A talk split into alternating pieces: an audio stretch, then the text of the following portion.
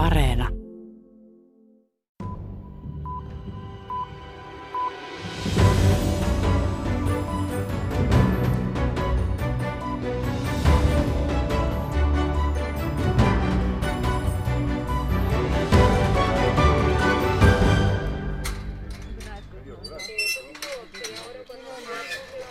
Latinalaisen Amerikan vankiloissa istuu keskimäärin enemmän vankeja kuin muualla maailmassa.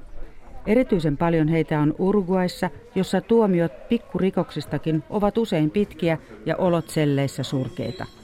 Vankila mellakoita on maassa ollut viime aikoina paljon.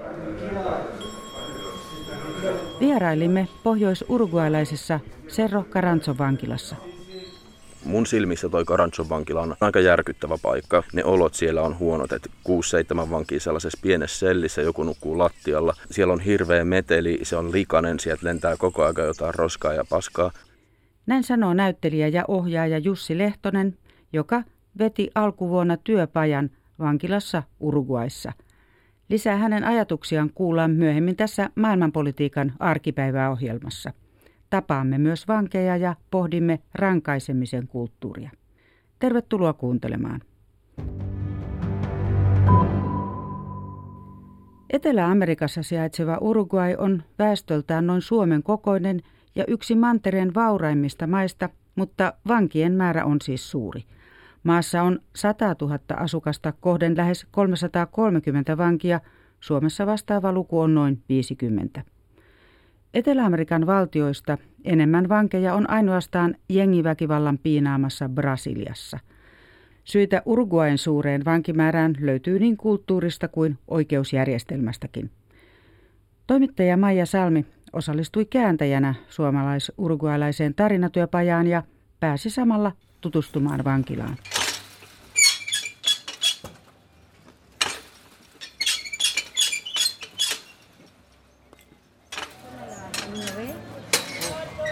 Vartijat avaavat vankilan portit Cerro Carachon vankilassa Pohjois-Uruguayssa lähellä Brasilian rajaa. Vangit huutavat, sellien kaltarit kolisevat, mutta huudon lisäksi ilman täyttää linnun laulu. Rivera on Uruguaylle tärkeää maatalousaluetta. Maalaisidyllin ja eukalyptuspuiden keskellä sijaitsee myös vankila. Suomeksi vankilan nimi Cerro Carancho tarkoittaa haaskalintujen mäkeä. Se rakennettiin kymmenen vuotta sitten – Tuomiotaan täällä kärsii nyt lähes 500 vankia. Heistä suurin osa on alle 30-vuotiaita. 22-vuotias Jonathan Rodriguez istuu kuuden vuoden tuomiota huumekaupasta. So, mi nombre es Jonathan Rodríguez, tengo 22 años, soy Canelones, hace un par de años que vivo en Rivera y estoy por el artículo 31, tráfico, venta de superfacientes. Tapaan Rodriguezin vankilan pohjakerroksessa sijaitsevassa kirjastossa. Kirjasto on meluisan vankilan hiljaisin paikka, mutta huuto kantautuu selleissä tännekin. Rodriguez myöntää pelänneensä vankilaa. Helppo raha vei silti mennessään. Sitä huumekauppa hänelle tarjosi. Olen ihminen, joka haluaa itse tienata omat rahansa, sanoo kaksi vuotta tuomiostaan istunut Rodriguez. Hän kertoo myös haaveilleensa toisenlaisista elämänvalinnoista, mutta ne eivät toteutuneet. Cuando cumplí la mayoría, cumplí la mayoría, yo quise ir para el cuartel. Ahí no me, no me aceptaron por mi estatura. Unelmissani oli ura armeijassa, mutta minua ei hyväksytty pienen kokoni vuoksi. Se masensi. Sitten löysin huumekaupan. Sen avulla tienasin paremmin kuin monissa muissa töissä, Rodriguez sanoo.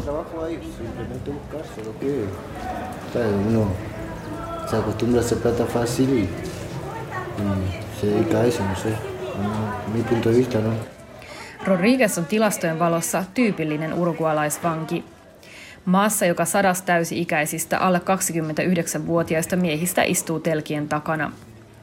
Suomia pienemmässä maassa on väkilukuun verrattuna yksi maailman ja maanosan korkeimmista vankipopulaatioista, vaikka sieltä puuttuu esimerkiksi naapurimaa Brasilian kaltainen jengiväkivalta. Myös elintaso on Uruguayssa korkeampi kuin naapurimaissa. Siksi vankien suuri määrä nousee usein otsikoihin.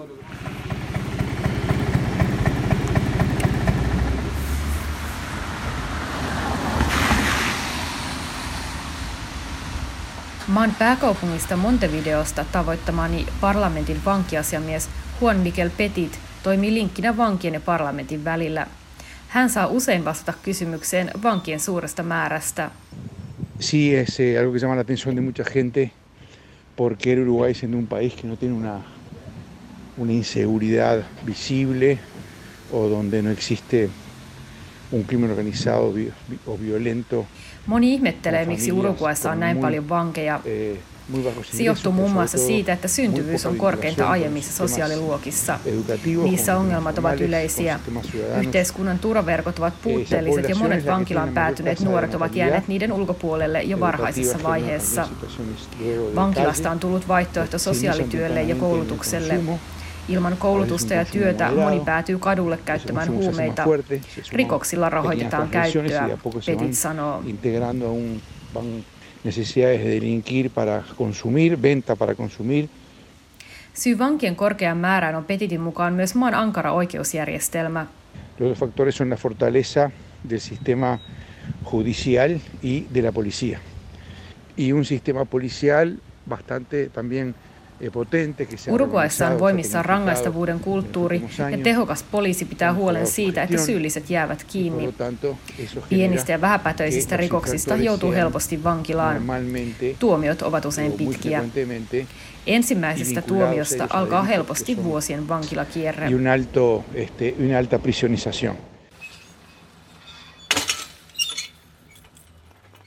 Näin kävi myös Cerro Caranchon vankilassa istuvalle Jonathan Rodriguezille. No fumar, dejar esa vida. Y me dice, no, yo no dejo. Pero que adelante uno, uno caer preso y no aprender, o sea, uno golpearse y no aprender de los golpes, ¿entendés? Ensimmäisen tuomion jälkeen Rodriguez yritti ryhdistäytyä ja löysi työpaikan. Hän kuitenkin menetti sen, kun työpaikalla saatiin kuulla hänen taustastaan. Huumeet veivät voiton. Rodriguez päätyi jälleen vankilaan alle vuoden kuluttua vapautumisestaan. Me fumé, era para comprarme, comprar la pasada para comprarme un teléfono. Ahí me me en el viaje de fumar, fumé la pasta, hän on myynyt marihuanaa sekä kokainin poltosta syntyvää lopputuotetta, halpaa kräkkiä muistuttavaa ainetta. Sitä kutsutaan Uruguayssa nimellä pasta base. Lähes kaikilla vangeilla on kokemusta siitä joko käyttäjänä tai myyjänä, useimmilla molemmista. Pelkästään pääkaupunki Montevideossa arvioidaan olevan noin 10 000 käyttäjää. Merkittävä osa huumeriippuvaisista asuu kadulla, puolet heistä on tilastojen mukaan ollut vankilassa. Vankilassa toimii tukiryhmiä huumeiden käyttäjille. Niihin on kuitenkin vaikea päästä. Hasta que hoy por hoy pueden estar fumando la Rodriguez kertoo jättäneensä huumeet vankilassa lopulta omin avoin. Se ei kaikilta onnistu. Vankiasiamies Juan Miguel Petit kertoo, että vasta yhdeksän vuotta sitten vankiloihin alettiin palkata mielenterveys- ja päihdetyöhön erikoistunutta henkilöstöä. A partir del año 2011 empezó a tener técnicos de salud mental Koko maassa on pula psykiatreista ja vankiloissa on lähes pelkästään päihdetyöntekijöitä ja psykologeja. Heitäkin liian vähän, Petit kertoo.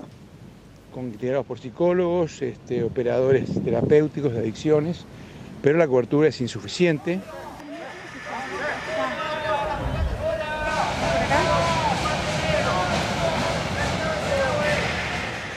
Ylikansoitus on ongelma lähes kaikissa urugualaisissa vankiloissa niin myös Cerro Caranchossa. Turhautuminen purkautuu huutona, levottomuudet ja mellakat ovat yleisiä. Usein ne taltutetaan kumiluodein. Rettelöitsijät viedään häkkiä muistuttaviin eristysselleihin.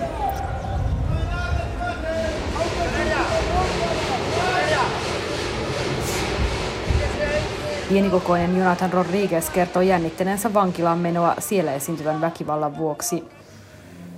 Y me acosté así, traté de dormir y cuando empezó brum, brum, bum, bum, las puertas de acá de los pisos, digo, bueno, llegué al infierno. Luulin tulleeni helvettiin, meteli oli kammottava. Hän kuvailee ensimmäistä yötään vankilassa. Vuoden jälkeen hän pääsi hyvin käyttäytyvien vankien osastolle. Siellä sellien ovet ovat auki. Vangeilla on myös mahdollisuus osallistua työpajoihin ja käydä töissä. Nyt Rodriguez pitää huolta vankilan puutarhasta. Por ejemplo, mi rutina es levantarme temprano, me levanto a las seis y media de la mañana, me da pronto un mate, me tomo un mate, espero, yo bajo a las 8 a trabajar, espero la hora de trabajar, bajo a trabajar, Aamuisin herään, juon matea ja lähden töihin. Illalla katson televisiosta saippuasarjoja ja menen ajoissa nukkumaan, Rodriguez sanoo. Hänen mukaansa vankilassa pitää asennoitua siihen, että se on nyt koti. Selliin pitää rakentaa oma maailma. Hyvä käytös, opinnot ja työ ovat vangeille tärkeitä, sillä niiden avulla voi lyhentää tuomiota. Rodriguez pitää työstään, vaikka puutarhan antimet eivät päädy vankien lautasille. Rodriguez ja muut vangit valittavatkin erityisesti vankilan ruuasta.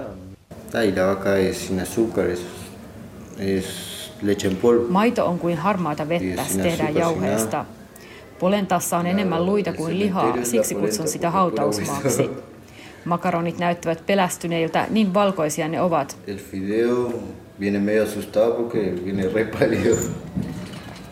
Koronapandemia on heikentänyt vankien oloja entisestään. Aktiviteetteja on vähennetty ja myös vierailuja rajoitetaan.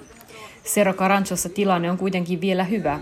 Toistaiseksi ainoastaan yhdellä työntekijällä on todettu tartunta. Maskipakko koskee työntekijöitä, mutta ei vankeja. Vankeja pandemia ei pelota, mutta huolta aiheuttaa aktiviteettien peruminen.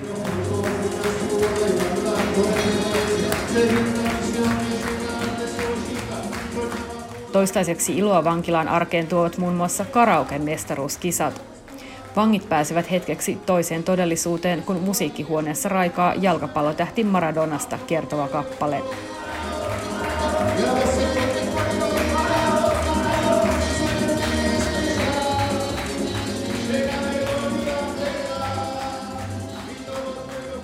Toimittaja edellä oli Maija Salmi. Cerro Caranzo vankilassa järjestettiin alkuvuonna harvinainen tarinatyöpaja. Ohjaaja matkusti paikalle maailman toiselta laidalta Suomesta.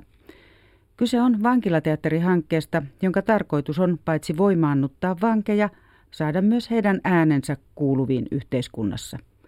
Johanna Pohjolan raportti.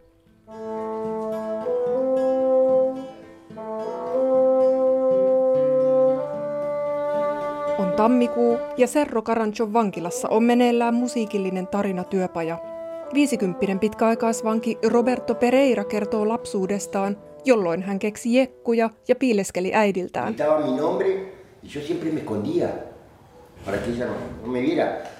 Roberto, venía tomar Roberto, tosi hyvä. Tosi hyvä. Jatketaan tätä vielä.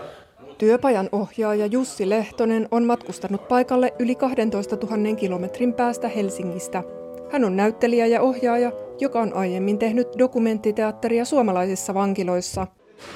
Kun mä olin käynyt jo täällä tutustumassa, mä tiesin, että se on tosi meluisa paikka. Toisin kuin Suomessa, vankilat on kyllä ihan hiljaisia, että siellä on niinku kuri. Täällä on jatkuvaa huutoa, kapinoita, kädet työntyy kalterien välistä, sieltä tulee huutoa huudon perään. Vankilan pohjakerroksen kirjastossa on kuitenkin rauhallista. Paikalla on yhdeksän nuorehkoa miesvankia. Monilla on valpas katse ja tatuointeja. Ideana on tehdä dokumenttiteatteriesitys vankien elämäntarinoiden pohjalta. Tässä vaiheessa me ollaan tekemässä tarinatyöpajaa, me pidetään sellaisia juttelusessioita vankien kanssa ja he saa kertoa sellaisia tarinoita, mitä he haluaa kertoa. Niistä tarinoista tehdään saman tien myös musiikkia tai liikettä. Un velorio yo vi pasar. Era mi madre querida que no la pude saludar.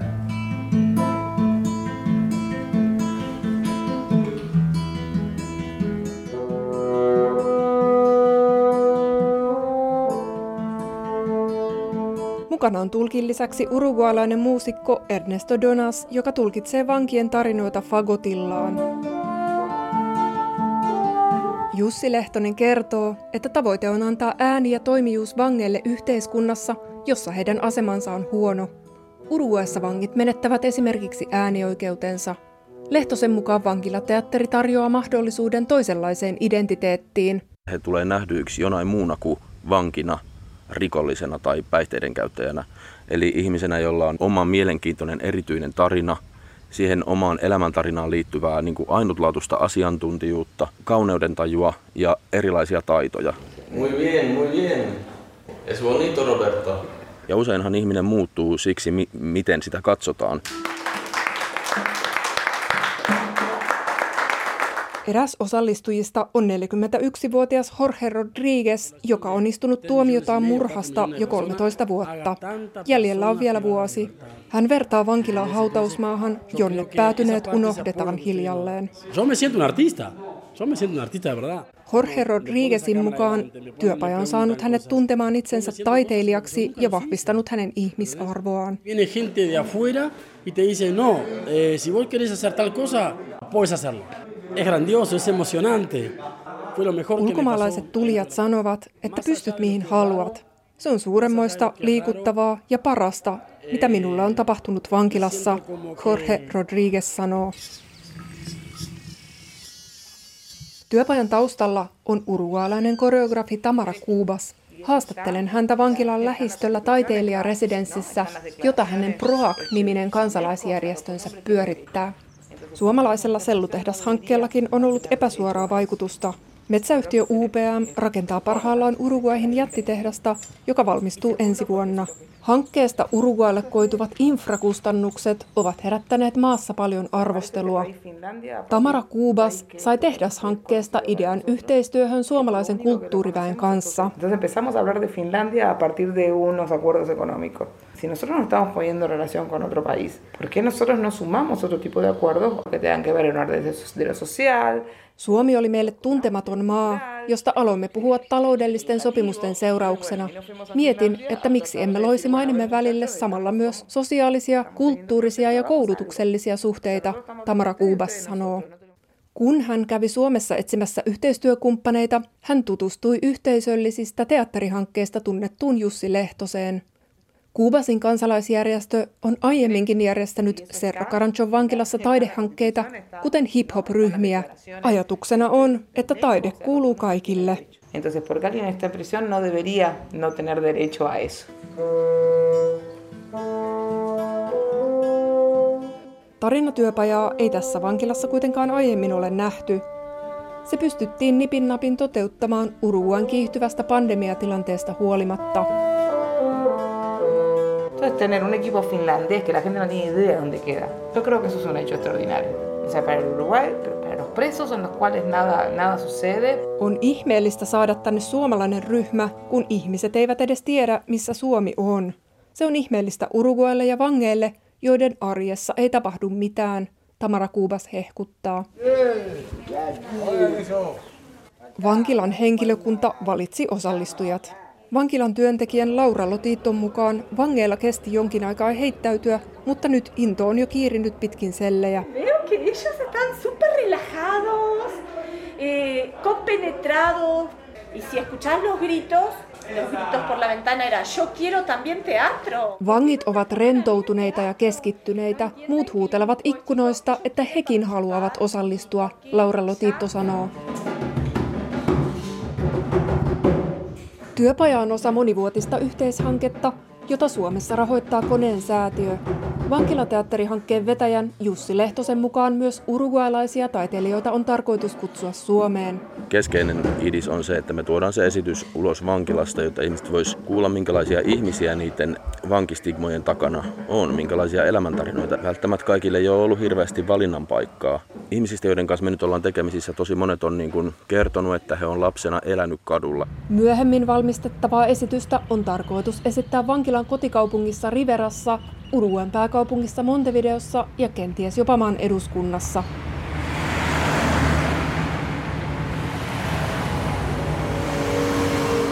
Uruguay on monella tapaa progressiivinen yhteiskunta, jossa on monet asiat on niin kuin edistyksellisempiä kuin Suomessa, vaikka transihmisten oikeudet tai aborttilainsäädäntö tai se, miten kirkko ja valtio on erotettu toisistaan.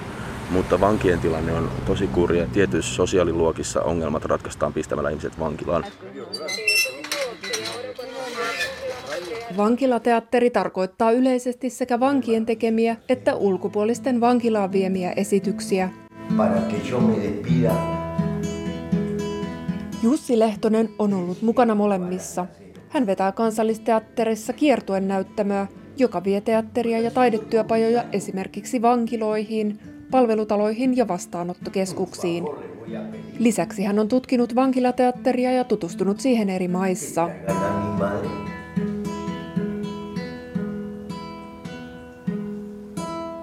Serro Karanchossa Lehtosen huomio kiinnittyy ahtauteen, meteliin, likaisuuteen ja tappeluihin.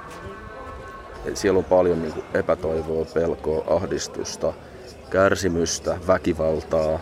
Se on vähän niin kuin pommi, joka kohta räjähtää. Suomessa vankilat on tosi kliinisiä. Siellä ei sallita tavallaan sellaista mitään likaisuutta. Siellä ei huudella. Suomessakin tulee niin kuin kapinoita vankilassa ja tulee tappeluita ja vankilat on vaarallisia paikkoja kaikkialla maailmassa. Mutta silti siis Suomessa siellä on, ollaan kuin huopatossu tehtaassa. Se on niin kuin laitos. Jussi Lehtoselta kysytään usein, pelottaako vankiloissa työskenteleminen häntä. Hän vastaa, että ei. Vaativaa se kuitenkin on fyysisesti sen rakennuksen lähestyminen, pikkuhiljaa ne huudot kovenee, niin on niin kuin henkisesti tosi kuormittava. Itse työskentely niiden vankien kanssa ei tunnu lainkaan pelottavalta. Se, että me ollaan yhdessä tekemässä taidetta niin kuin yhdistää meitä, niin mä en kiinnitä huomiota niihin erottaviin asioihin. Meidän tehtävä on niin kuin kahtena yksilönä niin tehdä jotain ihan uutta tai saada joku uusi ulottuvuus syntymään meidän välisestä kohtaamisesta. Kello liukuu kohti iltapäivää ja meneillään ovat työpajapäivän viimeiset kohtaamiset. Muusikko Ernesto Donas ohjaa vangeille piiriä, jossa liikutaan ja soitetaan eri soittimia. Vangit innostuvat askeltamaan hypnoottisen rytmin tahtiin.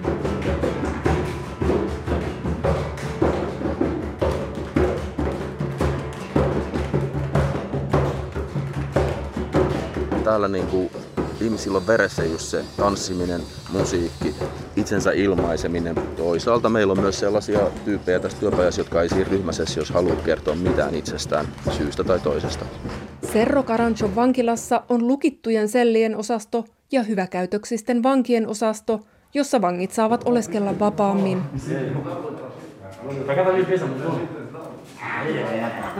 Ujonoloinen parikymppinen vanki Luis da Silva kertoo työpajassa, että haluaisi siirtyä vapaalle osastolle mahdollisimman pian. Lukituissa selleissä tappeluita on enemmän ja niihin joutuminen hidastaa poispääsyä. Juuri siitä Luihda Silva kertoo tarinointivuorollaan.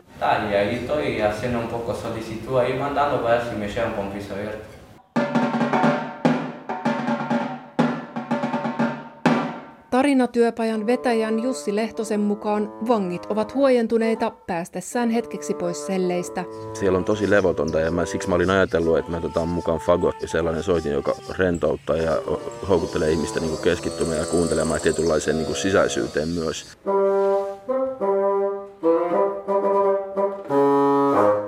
Matkustanut Suomesta Uruguayhin ja se on iso matka kulttuurisesti ja näin ihan fyysisestikin, mutta pitkä matka voi olla kolmannesta kerroksesta pohjakerrokseen silloin, kun ne todellisuudet on noin erilaisia.